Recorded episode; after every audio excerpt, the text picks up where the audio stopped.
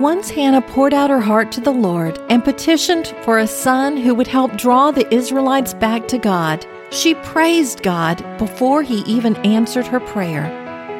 Hannah and Elkanah left Shiloh and returned to Ramathaim, and in due time, Hannah bore a son.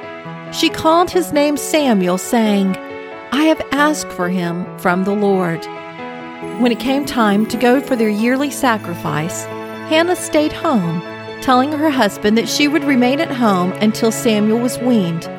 Then she would take him to the tabernacle so that he might appear before the Lord and remain there forever.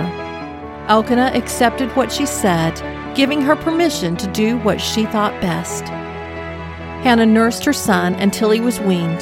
Then she took him to the house of the Lord in Shiloh. She brought a burnt offering and presented Samuel to Eli the priest.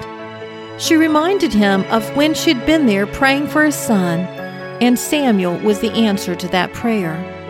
Hannah told Eli that she was lending Samuel to the Lord as long as he lived. Then the family worshiped the Lord. Hannah and Elkanah left Samuel with Eli, but each year they would make their trek to Shiloh for their yearly sacrifice. Hannah would make him a little robe and bring it to him. Eli blessed Elkanah and Hannah, asking the Lord to give them descendants for the loan that was given to the Lord. And God delivered, blessing Hannah with three sons and two daughters. No matter how much we give, we can never outgive God. I'm Sharon Wilharm, host of All God's Women and author of the brand new Women of Prayer Bible Study.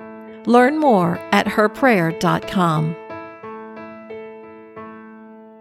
If you enjoy listening to All God's Women podcast and radio show, you're going to love my brand new Women of Prayer Bible study.